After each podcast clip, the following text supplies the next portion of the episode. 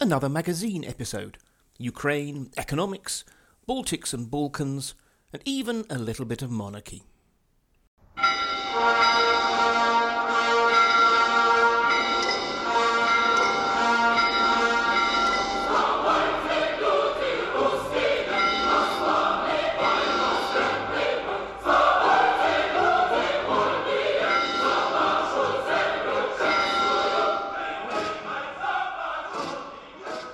I'm Mark Galeotti, and welcome to my view of Russia in Moscow's shadows. This podcast, of varying length, frequency, and format, yet always reassuringly low production values, is supported by generous and perspicacious patrons who also receive extra perks and bonuses appropriate to their tier. If you'd like to join them, just head on to patreon.com slash in Moscow shadows. But now, on with today's programme. So, as I've said, this is going to be another rather episodic episode, and in particular, most of it's going to be taken up by questions I've received from patrons, glory be to them, and also listeners.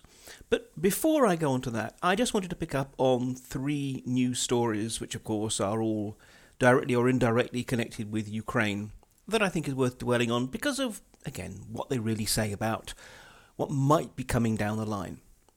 First of all, let's talk a little bit about the military command structure in Ukraine. We've now had pretty much confirmation that instead of General Dvornikov, who we haven't seen for weeks now, now the new overall commander is Deputy Defence Minister Colonel General Gennady Zhidko. Now, it's interesting that it's a Deputy Defence Minister. It may be that they felt they needed to have someone with even more institutional firepower, shall we say, in order to ensure that uh, his orders really were respected on the field, but more likely, I think it's institutional firepower back in Moscow. And as we'll come to in, in a moment, uh, there is clearly a sense now that, given that the, this is a very attritional war, and it's one which is really draining Russia's not just sort of stocks of trained personnel, but also equipment, that we're beginning to see the contours of, shall we say, a war based economy around it. So, obviously, the military have to have a powerful voice to ensure that they get the kind of economy that they need. Because, after all, it's quite interesting that he himself is not what one would have thought of as the you know, real powerhouse within the military. I mean, clearly, look, he's a deputy defence minister. That in itself is, is a strong sign. But he's actually been surprisingly low profile. Uh, he is a hero of Russia because of his role as a chief of staff in, to the commander in Syria. But again, it's interesting, he didn't actually command operations in Syria. Um, he was head of the Eastern Military District, a very large military district, and also one from which many of the forces that have then been uh, surged into Ukraine have been drawn from. And then from there, he was main military political directorate chief which is uh, a sort of funny appointment. It's in some ways a Soviet era political institution without the Soviet era ideology. So it's really about personnel issues, about morale issues, and, and such like, which, again, in theory, might suggest that he's going to address the issue of quite how Russia's soldiers feel about their conduct in the war. But again, nothing really has come up from his track record to show that that's a particular interest of his. It was more just part of his cursus honorum, part of his just general track upwards through the military bureaucracy. But still, the fact that there is a, a pretty important figure now as the overall sort of coordinating front commander, that may say something. We'll have to see what it means on the field.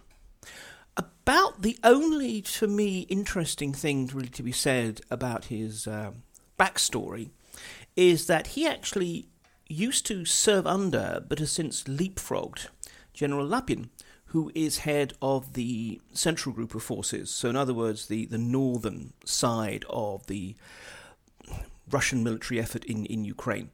And there is some chatter, again, it's hard to know if it's just simply people making up random rumours. But anyway, some chatter that, that Lapin and Zhidko do not now have the best of all relationships. So there's a, a splendid point of additional friction just to throw in. But the real sort of group of forces commander who's worth dwelling on briefly is Colonel General Sergei Surovikin, who has now been appointed commander of the southern group of forces. So you might say both the central and the southern group of forces are the main sort of offensive elements uh, operating in Ukraine. Now, Surovikin is an interesting, if not necessarily particularly pleasant, individual. What's really fascinating is he has just been transferred from being commander of the air forces, and I say air forces because there are sort of multiple within the military aerospace sort of command. It's not that he was a pilot or anything, he's actually a career ground forces officer. But he was brought in to head the air forces in part because he's regarded as a relatively innovative and flexible military thinker, in part because they wanted to make sure that coordination between the air force and the ground forces are better. And to be honest, that has been, after all, one of the weaknesses, one of the many weaknesses of the Russian operations in Ukraine. So, at least so far, he doesn't look like he's had a great impact. But the thing is, I mean, Surovikin is, you know, really quite a hard charging figure. He is a potential replacement for General Gerasimov as Chief of the General Staff. He's substantially younger. He certainly is. No one is going to question his reputation as a soldier, even if one can question his reputation in other ways. He has, after all, something of a checkered career.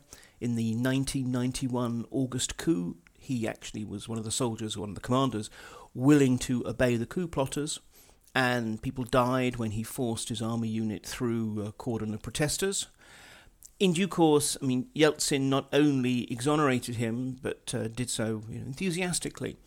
I'm saying, you know, simply he's exactly uh, just an honourable warrior who, you know, obeyed orders. But still, that stuck. There was a point when he was accused of having stolen and sold a service pistol, but that sort of case went away. But that doesn't really tell us much. He may have been innocent, or he may just simply have ensured that, in classic Russian fashion, the accusations disappeared. Perhaps most striking and scandalously was the fact that one of his subordinates actually shot himself in Surovikin's own office. I'm not sure if he himself was there at the time, I suspect not, following a particularly scathing review he had had from his commander chief. So, you know, this is, this is not a, an easy man to get on with, but one who is thought to get results. And of course, he will have much to play for. His career could well depend on how well his forces perform in, in Ukraine. And if he does have his sights on the Chief of the General Staff's position, he's probably going to want to do something quite dramatic quite soon. Whether he will have much scope to do so is another matter. But nonetheless, I mean, Surovikin has served as a commander twice in uh, Syria. We may see more use of, of air power, and we may see more willingness to basically blow the hell out of any, anything in his way. Not that there's much scope for, for escalation there. But still, you know, again, under some circumstances, one could regard this as a sign of desperation, of confusion, of disorganisation, or whatever. I think that that's wishful thinking. To be perfectly honest, this is the military doing what the military does in these circumstances. It's facing with a situation where it's not quite sure what it needs and who's able to provide it, and therefore it's testing out different officers and when they don't seem to be up to the task, which may well be an impossible task, but that's a whole other matter, then they switch them out and put someone else in. So, in some ways, I think this is more a series of continued on the job auditions rather than anything else. And it's a mark of the way in which you know, the Russians clearly are getting used or have gotten used to the idea that this is going to be a long war. It's going to be a war that they'll win both on the battlefield and in the wider political scene through endurance and will rather than through some sudden gambit. Of course, if it's a long war, then it's going to be well increasingly central to you know, all of Russian high politics, and therefore it's perhaps unsurprising but worth noting that Sergei Kirienko, the increasingly ambitious and increasingly visible deputy head of the presidential administration, who you know, up to now was the guy who basically stage managed the domestic political scene, but clearly understanding that that's likely to become much, much less of a factor as this regime becomes more and more authoritarian, he is reinventing himself as, as, as one uh, commentator perhaps rather unfairly put it, the new sort of would be Gauleiter of the Donbass. Well, okay. Putting aside the emotive language, I mean, I think it is clear that he is pitching himself as the person who can handle the political dimension of conquest and presumably annexation. Because he now has visited the Kharkiv region, so both the towns of Izium and Kupiansk, And again, this is uh, on the one hand probably signalling that these are areas that could well also get um, swallowed up if there is some kind of mass annexation. It's a chance for him to demonstrate that he is kind of at the front lines. So, in other words, he, he's willing to take risks um, and he's out there building the new provinces of Russia. And it's worth noting that generally, where he goes, Russian passports tend to follow. So again, I think we will see a renewed campaign, even in these bits of Kharkiv region, for the so-called passportization, making people or encouraging people to sign up for Russian passports, basically becoming Russian citizens. If nothing else, as a, a kind of a mark that Russia plans to be here to stay. It's a you know sort of a, a way of trying to change the facts on the ground ahead of any possible or potential peace talks, though those peace talks are nowhere in view. And thirdly, another sign I would suggest of the degree to which Russia has sort of internalized, or when I say Russia, the Kremlin has internalized that this is going to be a long war and a war that has to be won the hard way. State Duma is considering a draft amendment to the law on defense which would mean that even in the context of a quote unquote special military operation, can't call it a war, but anyway, even in that context, essentially wartime economic mobilization measures can be introduced.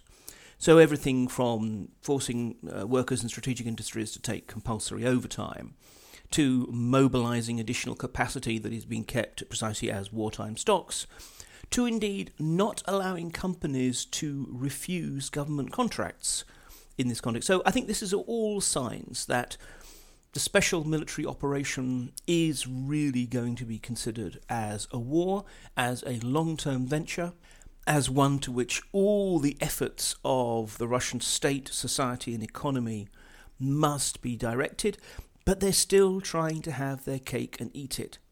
They're still wanting to have a wartime economy without calling it a war. And I think this is a particularly worrying sign because I think it represents a degree to which, slowly, bit by bit, the technocrats are being pushed back.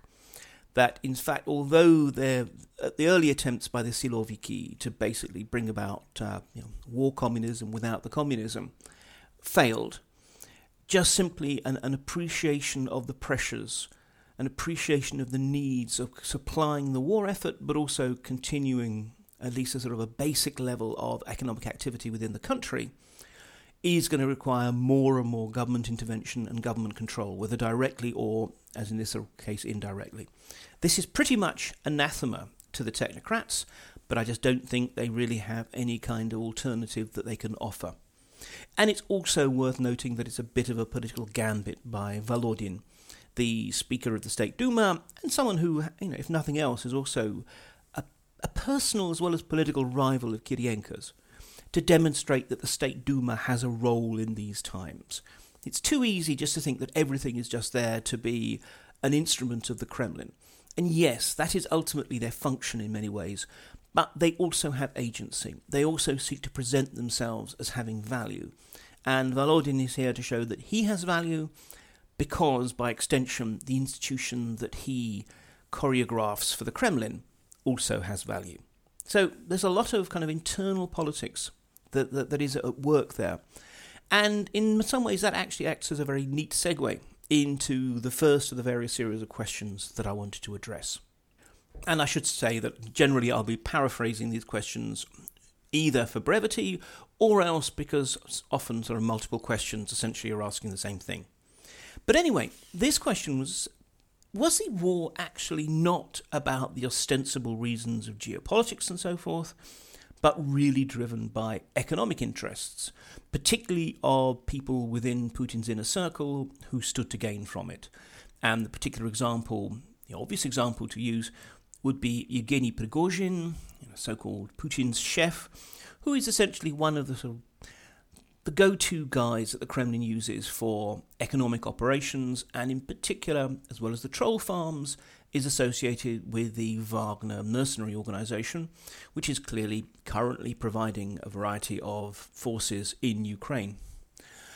Well, look, I don't actually think that it was driven by that. It may well be that certain individuals who actively supported the idea were thinking that they themselves would, would gain, that's you know in, in, entirely possible. But I don't think that either they were able to shape Putin's imagination to that degree, or that he was in hock to them. I mean, if you take someone like Prigozhin, it's worth noting. I mean, this is a man whose career depends on doing what the Kremlin tells him to do, and so long as he does that, he enriches himself but he doesn't have the kind of autonomy I would suggest to actually be able to really push a policy, and particularly a policy of this scale. Rather, I think that, you know, obviously, though, we are seeing, for example, Wagner active there. I get the sense, though, that although they are offering really quite substantial sums of money to anyone willing to sign up, after all, the Russian military is desperate for, for warm bodies, particularly for more skilled and trained soldiers to fight.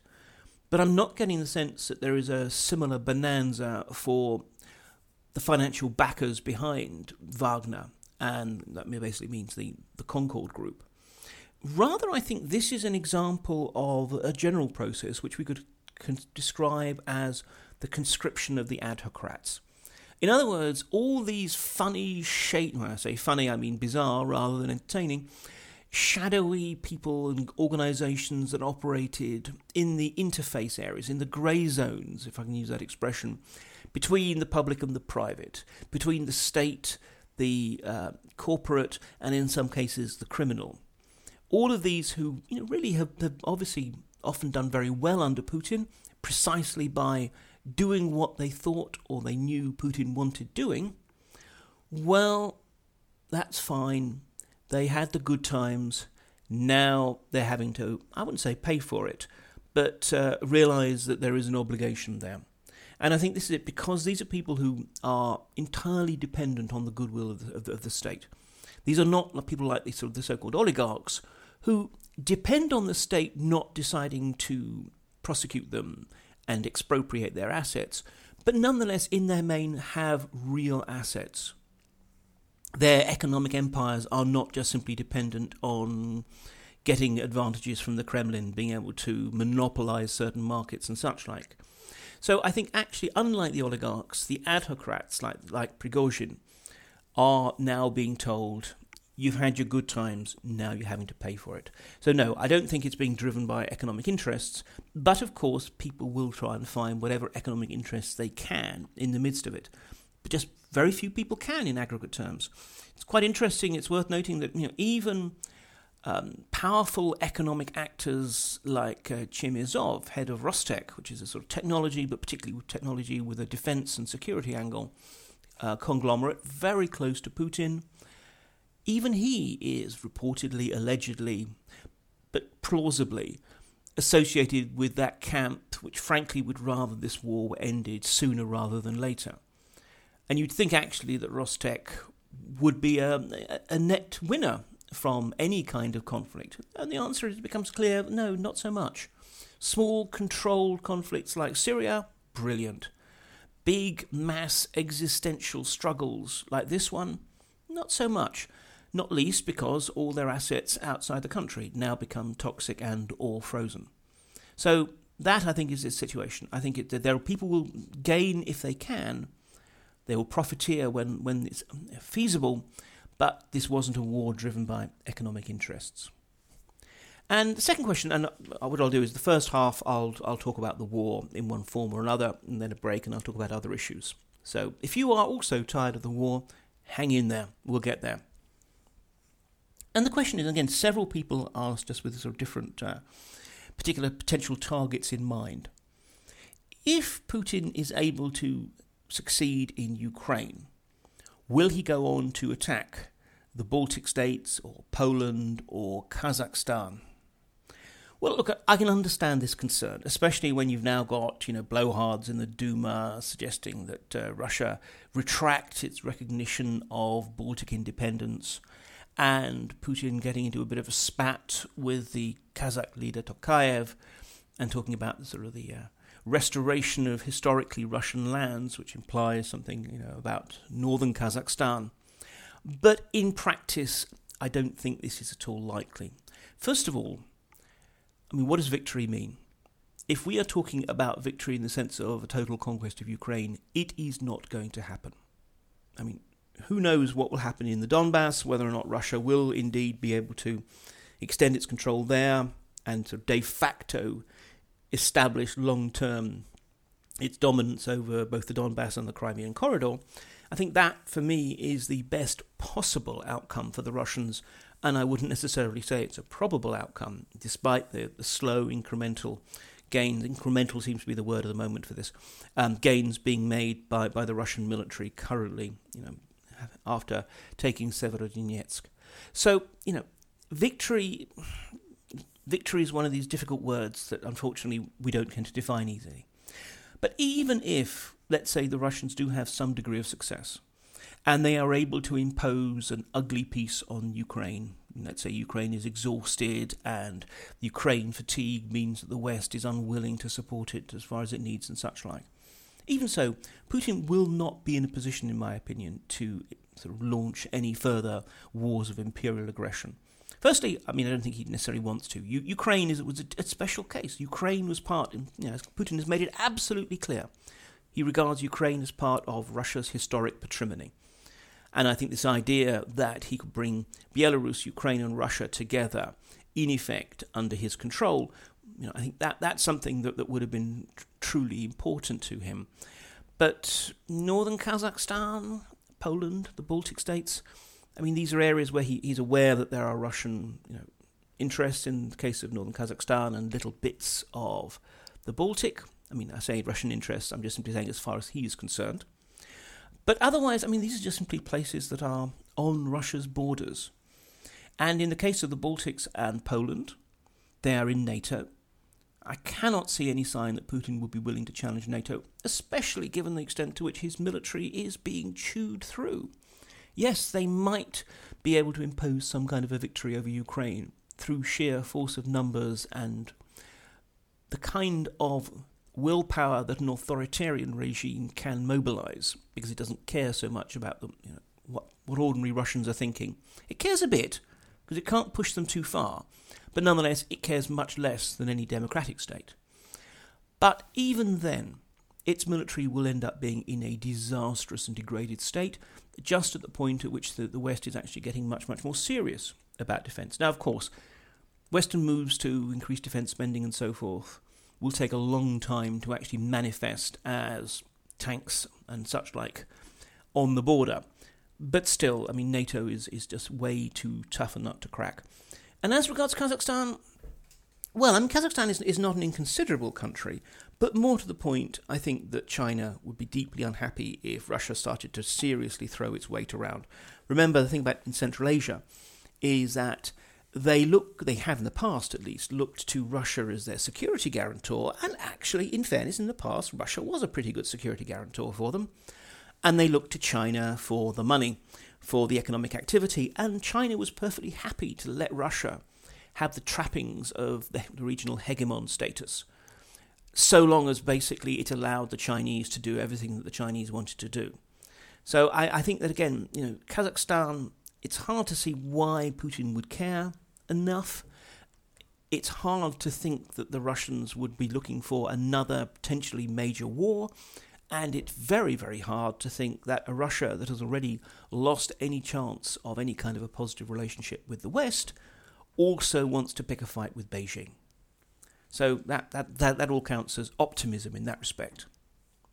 But if we're moving round the areas, what about the prospects for Russian influence in the Balkans, which in the past, historically, has been a particularly important focus for their activities? Nothing really much seems to be happening. We had this abortive attempt by Lavrov to fly there. Foreign Minister Lavrov wasn't able to get there because of um, uh, airspace being banned to his jet But what are we likely to see? Well, I mean, it's a little bit glib, but I'm tempted to say one of the key reasons why nothing much is happening as regards the Russians and uh, the Balkans is because Security Council Secretary Nikolai Patrushev is busy, is busy giving some ridiculously hawkish speeches and interviews, and kind of eh, essentially trying to use this as an opportunity to expand his own powers within the system.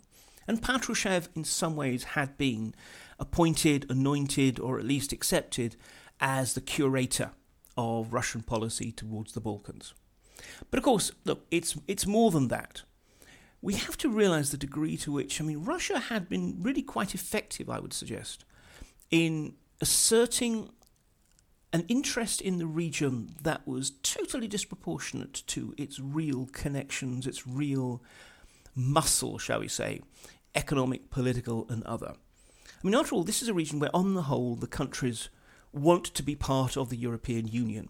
Not necessarily because they regard the values of the European Union as theirs, not necessarily because they think it's got a pretty flag, but because, again, that's where the money is. Even Serbia, which has been Russia's closest ally, and which it's worth noting, um, very recently, uh, uh, Vucic there signed a three year gas contract with um, the Russians. Um, but even Serbia, frankly, would like to join the European Union. And it's also been diversifying even its supplies of weaponry, which in the past was always very much a, you know, an area in which they relied on the Russians to give them good deals or even just simply give them hand me down, second hand kit. Well, increasingly, for example, the Chinese are stepping into that role. The problem is, as I say, that Russia is, firstly, has become a toxic brand. You just don't want to be associated with them, it's dangerous especially if you have hopes of incorporation into the Western community of nations. Secondly, Russia is not really that significant, although it has certain interests and obviously supplies of energy in some countries. You know, but overall, even before the invasion, it only represented 3.9% of the total imports into the Western Balkans and took 2.7% of their exports. I mean, this is not a major player. The European Union is you know, more than an order of magnitude more significant.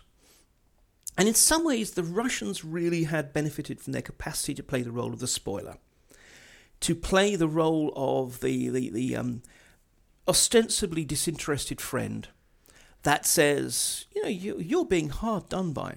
They had capitalized on the annoyance of many Western Balkan countries at the very slow pace of sort of prospects towards uh, European membership.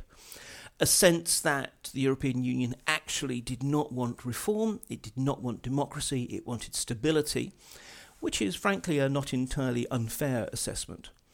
And also just general sort of sentimental Slavic uh, ties and historic connections and so forth. But when it comes down to it, look, at the moment it will be very hard for the Russians to do anything for any of the Western Balkan countries any kind of high profile connection with Russia would be politically very, very dangerous for them.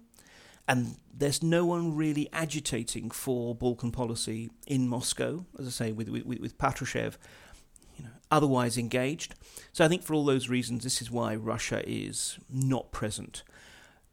Can that change? It could perhaps, but I, then I think the key thing is it's going to be a case of that the European Union gets to define the level of space that Russia has to operate in the Balkans.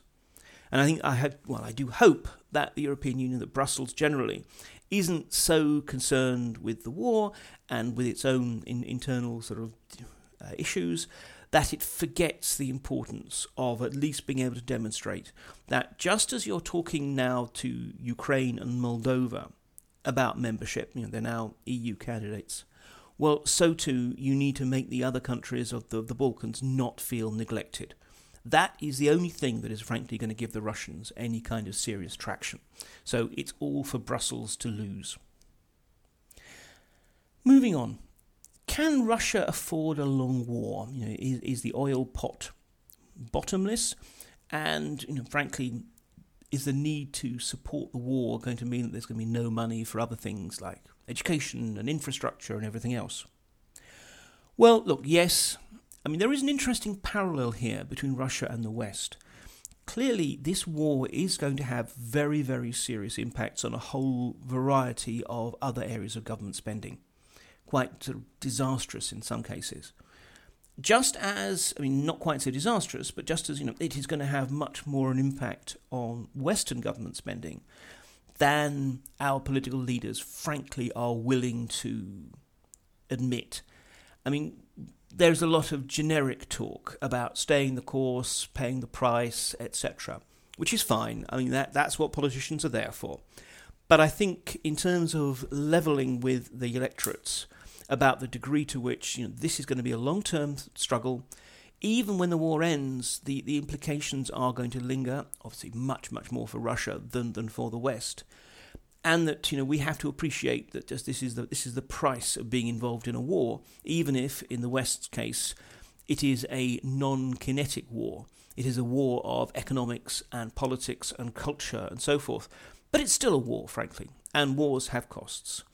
Um, so yes, uh, you know it will have an effect, and particularly the issue of the um, revenues from, from from oil, particularly, but also to an extent with gas. People sort of sometimes look at the amount of money that is flowing into Russia and say, "Oh, this is why sanctions aren't working. This is why Putin is winning, etc." That is not the case. One should not assume that that money is necessarily all that usable. It's a slightly fanciful parallel, but in some ways, I think of Russia today as being in the same sort of situation as a consumer in Soviet late Soviet times, where typically you would have lots of rubles, but nothing in the shops that you could spend it on. And if you were going to buy something, you would probably have to buy it on the black market which was both risky but also where the actual price was vastly higher than the official price that was set by the state. Okay, parallel only goes so far. But the, but the fact is that, that one should not assume that generous uh, amounts of uh, income necessarily can be translated into impact from the Russian state's point of view. It cannot actually convert this. I mean, you know, if you can't import things, if you can't, let's say, um, you know, import cars, and you only have two car plants still working in your country, which is the, the current situation for, for Russia, you know, you could promise to buy every Russian citizen a car, but the fact of the matter is there aren't enough cars to do it. You know, so yes, you can use it to a degree, but it's not quite so straightforward. This is one of the areas in which sanctions are having a serious impact on the Russian state's capacity to convert apparent income into real effects. Now, can it afford a long war? I mean, ultimately, I think it can, up to the point that the regime survives, which is always the, the uncertainty. But it can only in ways that sort of essentially mean that it substitutes political power for economic capacity that it will, in, in effect, begin to become much more like a Soviet economy in the longer term. If it has absolutely has to do that to, to maintain this war, then it will. And then finally, before we have a break, at the moment there is a big campaign in Ukraine to de Russify, um, which means you know often you know taking down statues, renaming streets and such like. And in some cases, look, this is absolutely uh, inevitable and understandable and indeed right and proper. But on the other hand, there is clearly a big um, cultural struggle, which means that that uh, you know, authors who have Ukrainian connections, if not always necessarily Ukrainian nationality, but which have been sort of appropriated by the Russians, are now being shunned by the Ukrainians. Um, and you know, people like Pushkin and Gogol are sort of especially um, featured in this, with monuments being withdrawn and such like. Um, there is, for example, a, a Ukrainian author who is uh, trying to make the case that all Pushkin streets throughout Ukraine should be renamed after Stephen King, the horror novelist, because of his outspoken support for the Ukrainian case. I don't know. I can't help but feel that if they, I mean, I, there's no evidence that they're actually going to go through this, um, but nonetheless, you know, if it if it's sort of thing which, if it did happen, one can imagine that in ten years' time, frankly, it would be regarded as embarrassing more than anything else. I think here is the problem. I mean, should Ukraine actually try to, as I suppose it would call it, decolonize itself to to that degree? To the degree to which almost it regards everything that, that, that is Russian or is touched with Russianness or you know authors who wrote in Russian or whatever as uh, hostile to the nation and therefore need to be excluded, or should it appropriate? I mean, to me, on to me, I think the thing is because of the intertwined nature of Ukrainian history and culture, I would have thought that a much more healthy and productive, but also entertaining approach is exactly as some have done to turn it the other way round and to say, no, no, it is not that Ukraine is actually just some sort of temporarily mislaid part of the Russian patrimony, but rather that, you know, Kiev, after all, Kiev the Golden was the mother of, of, of Russian cities the cradle of everything from, from the Russian Orthodox faith to the culture that, you know, in due course spread across what ended up becoming the dominions of, of Muscovy. That actually it is more that Muscovy is the sort of slightly kind of bastardized, uh, Mongolified offshoot of, of Ukraine. And that in fact the best of, of Russia is truly Ukrainian. Um, you know, these kind of cultural wars do have a certain resonance. And, you know, I, I think that to do otherwise, first of all, I really do wonder about the impact it'll have on Russian speaking population, which after all regards itself in the main as loyal Ukrainians, how it will impact the pacification and the uh, reintegration that will need to be done if, as and when Ukraine regains the areas of the Donbass that were sort of parts of the pseudo states of the Lugansk and Donbass People's Republics. It also, in some ways, hands all of the Russian cultural greats to Putin. It is more or less reaffirming his own notion that, in fact, the best are all Russians. And, and finally, and look, I appreciate on one level this is an entirely sort of unfair and pointless thing to be worrying about in the middle of what is, after all, Ukraine's existential struggle for its survival as an independent nation and its capacity to kind of reinvent itself as the kind of Western country, Western style country it wants to be. But, you know, even going on from the sort of the so-called heavenly hundred of, of the Euromaidan and so forth, there is a risk that Ukraine will find itself following the same kind of route that the Soviet Union did with the centralization of the Great Patriotic War as being in some ways the, the mythic wellspring of national and state legitimacy, the identifier that essentially shapes the nature of, of the country and so forth. I mean, there is a degree to which this becomes necromancy. That you actually sort of instead of looking forward and thinking, well, what can we be? What should we be? You spend all your time looking back and trying to harken back to, to glory days. No, I mean, I, I don't know. I mean, I'm just saying, raising that as a potential risk.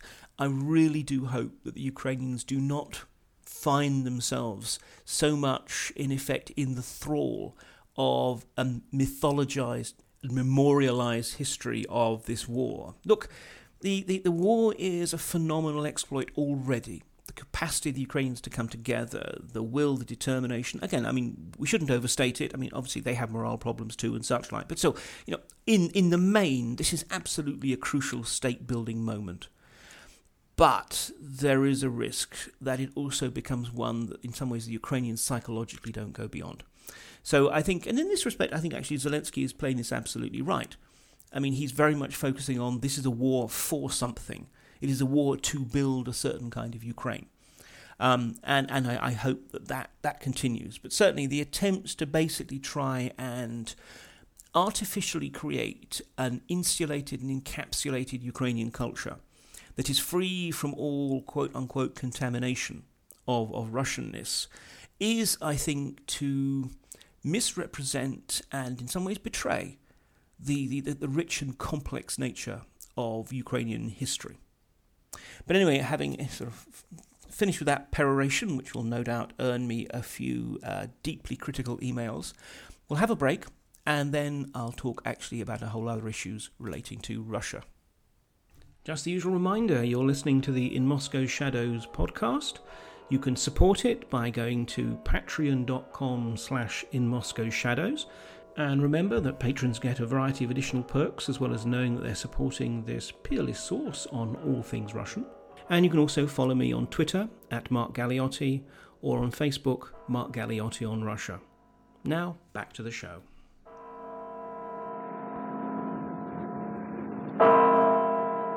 So, welcome back. Anyway, first question I want to come to, and look, obviously, Ukraine will continue to be a, a thread through all of these, but now I'm actually looking more about the situation inside Russia.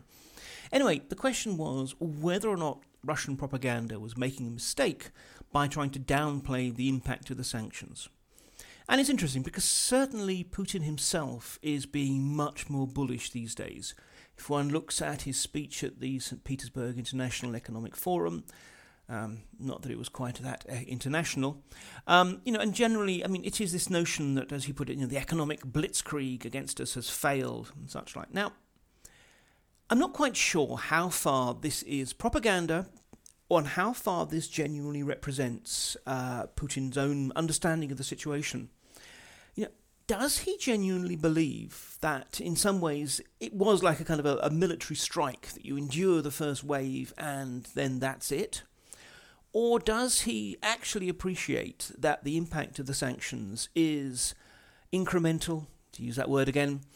It slowly scars and strangles and the impact you know, will will continue for a long time. If it was never meant to be a blitzkrieg, it is actually much more about a kind of a, a meat grinder.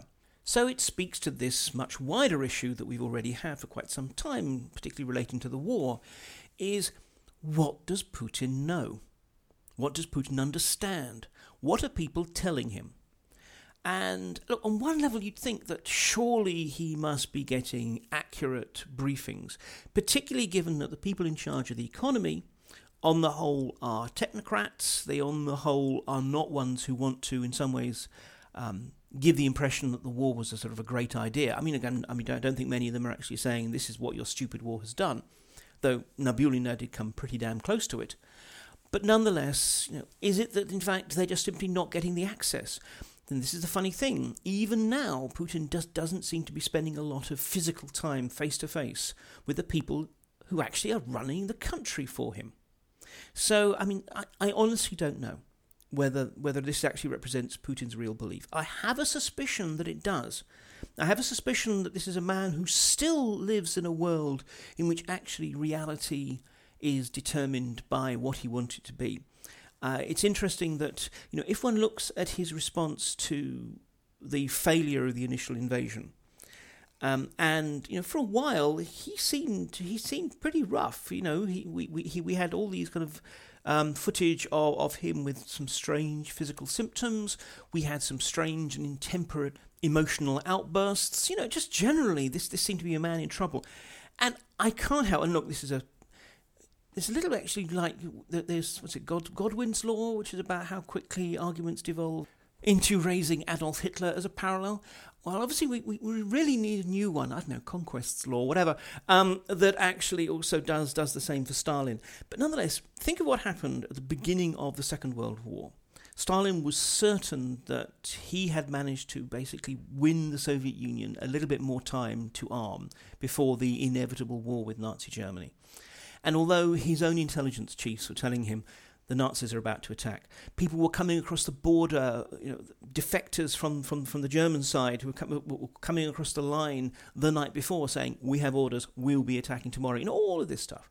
Stalin absolutely refused to believe it. To a large extent, he thought this was, again, once again, it, it, was the hateful British, um, you know, a British plot to try and trigger a, a conflict between the Soviet Union and, and Germany. And then when it actually happened, and his forces were absolutely shattered in the first days of the war, you know, he seemed to have something like a nervous breakdown. And for a couple of weeks, no one would see him. It might be that he thought that they, you know, that basically they, his his peers would, would, actually come and, and, drag him off for execution, or maybe he just could not cope with the realities of what was going on. But one way or the other, there was this period, and then he emerges. He gives this sort of famous speech, which he invokes much, much less socialist, Marxist, Leninist um, rhetoric, and instead it's about brothers and sisters, sacred soil of our motherland, you know, already beginning to play the patriot card. But the point is, he was back. Now, I almost wonder if a similar process happened with Putin, but of perhaps a less extreme one. You know, he didn't actually have a nervous breakdown, but, you know, at first he couldn't quite cope with it. Now he's internalized it, and admittedly, now he's also letting the generals have much more of a control over the war. He's not trying to micromanage. But still, I'm not convinced that he's fully recognizing the actual seriousness of the situation. That yes, you have weathered the initial blitzkrieg, Putin. Yes, your forces now are making slow progress in the Donbass. But don't think for a moment that this is anything other than a question of how do you limit, moderate, and make the best of what, in grand strategic terms, is and is certain to be a defeat. So, bring it back to the question.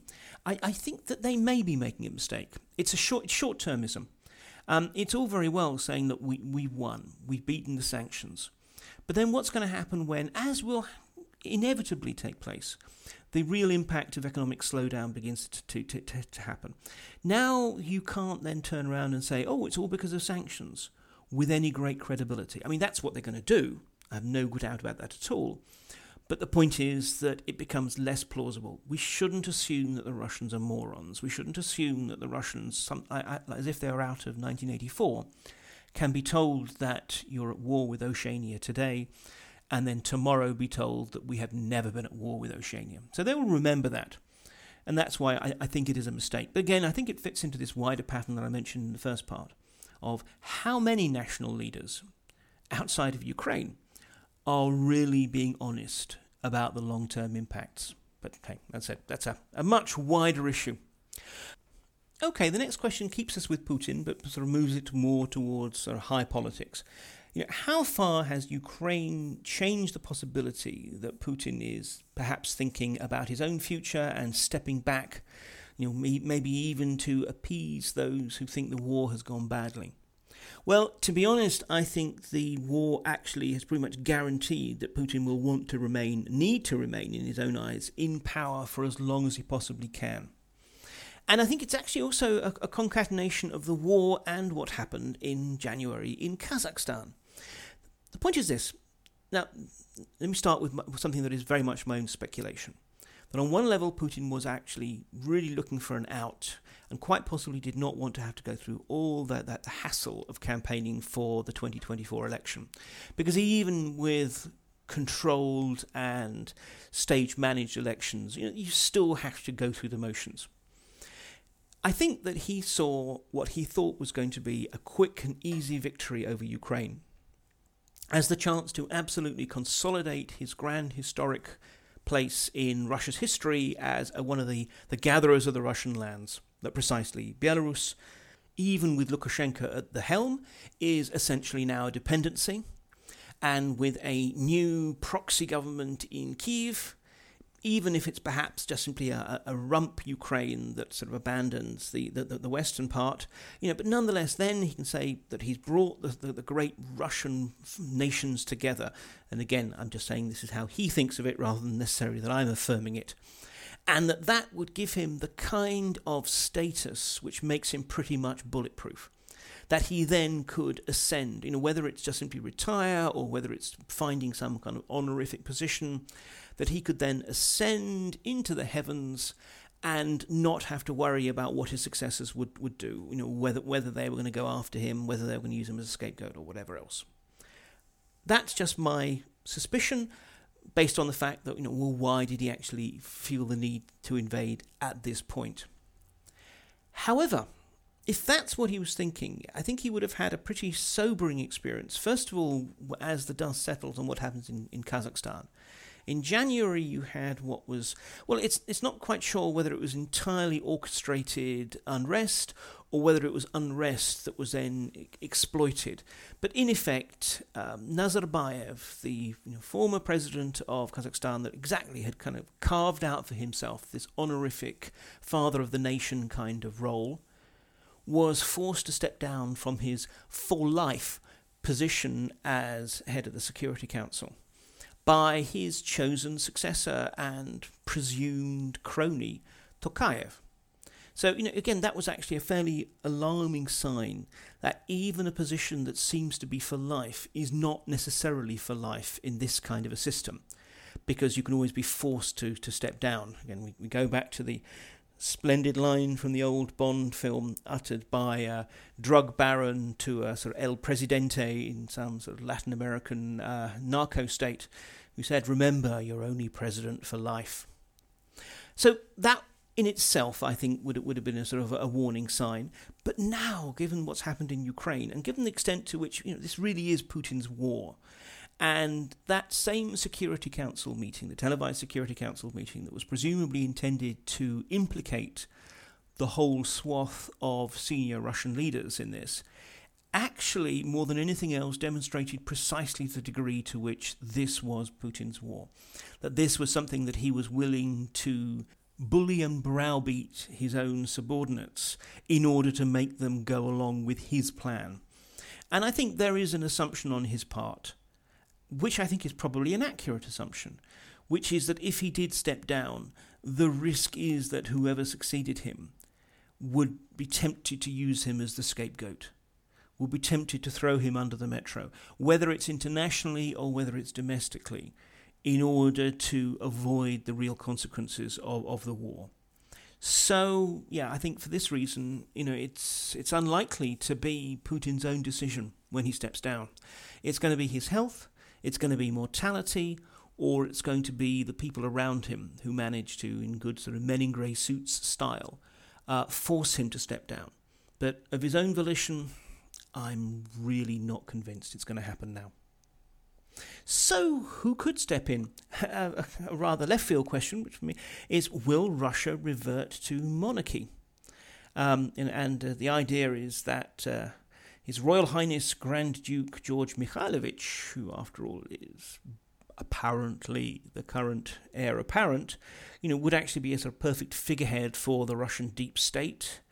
Um, and and Mikhailovich, you know, Oxford educated, works for Nornickel, um, apparently sort of quite bullish on the Crimean annexation. Well, I don't know if that's the case, but he certainly did uh, visit Crimea after the annexation.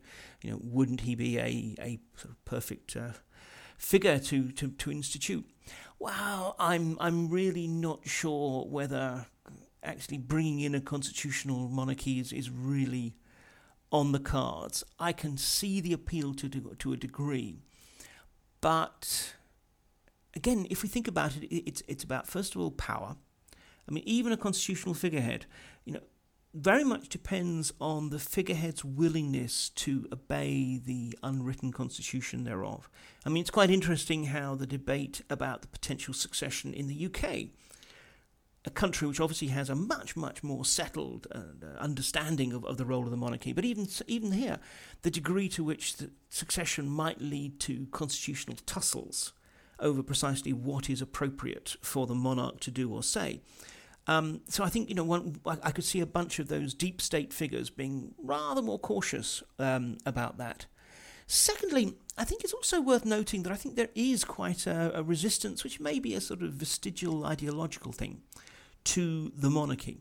On the one hand, there's obviously a lot of fascination. There is still this kind of, and again, I say this as someone you know, speaking in his kitchen in the United Kingdom. Um, sort of bizarre fascination with the, the, the trivia of the lives of, of the uh, crowned heads. But on the other hand, I mean, for example, when in 2021, at the wedding of uh, Grand Duke Mikhailovich and his Italian spouse, there was an honor guard of Russian soldiers, you know, sort of with their sabers out, providing a suitable arch for the couple to walk through, all very picturesque and so forth. Defense Minister Shoigu was actually really annoyed that this had happened and disciplined the officers in charge. And you think, well, well, why? I mean, if nothing else, uh, the, the abuse of military assets for personal services is something that Shoigu and all of his predecessors have not been averse to themselves. Um, but again, I, I, think it does re- represent the fact that although Marxism Leninism as an ideology is basically dead and gone, nonetheless, some, some of the values are still sort of steeped in the assumptions. And this idea that accidents of birth should bring such privilege, I still think for some it is actually something that they find very difficult to really come to terms with.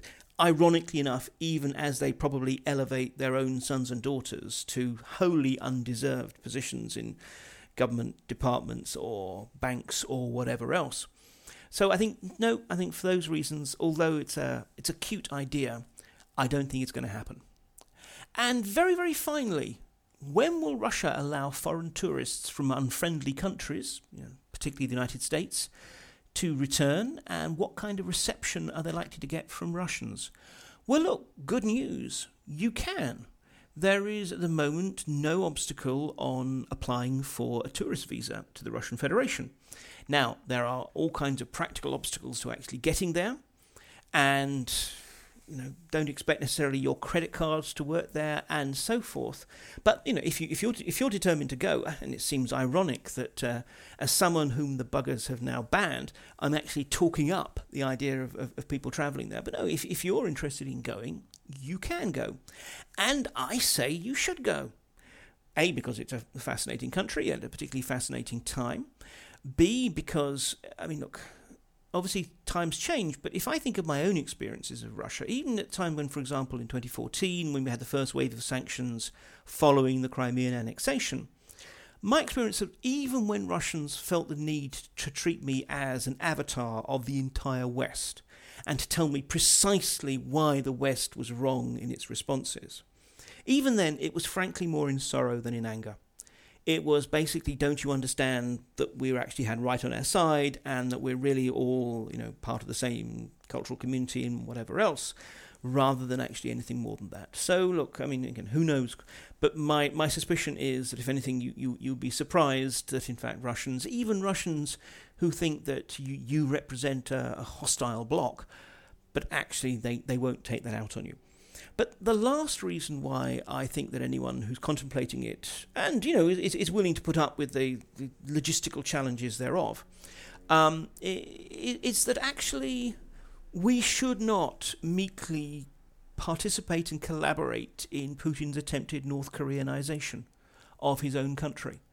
The truth of the matter is that soft power is something that we've got and Putin's not got, not in any meaningful sense. So actually, the the thought of Westerners still being there, the thought that we can say, look, we don't like what your government is doing, but we do not have anything against Russia and Russians. In even the smallest microscopic way, I, I, I think is a is a good thing. But look, that's just my own opinions. But certainly, if that's what you want to do, you certainly can do it. Anyway, I will stop now, and I think what we'll do is I've got I've still got a few more questions that, that I want to tackle, but rather than continuing inflict uh, these sort of again magazine-like programs, probably the the next episode will be a much more conventional one, and I will tackle the remaining questions in the episode after that. But thanks very much indeed to all of you who did engage. My apologies to those of you whose questions I haven't yet got to, or that in some cases I won't get to because they're things that I'll sort of basically roll into to other conversations. And as ever, thank you for listening. Well, that's the end of another episode of the In Moscow Shadow podcast. Just as a reminder, beyond this, you can follow my blog, also called In Moscow Shadows. Follow me on Twitter, at Mark Galeotti, or Facebook, Mark Galeotti on Russia. This podcast is made possible by generous and enlightened patrons, and you too can be one.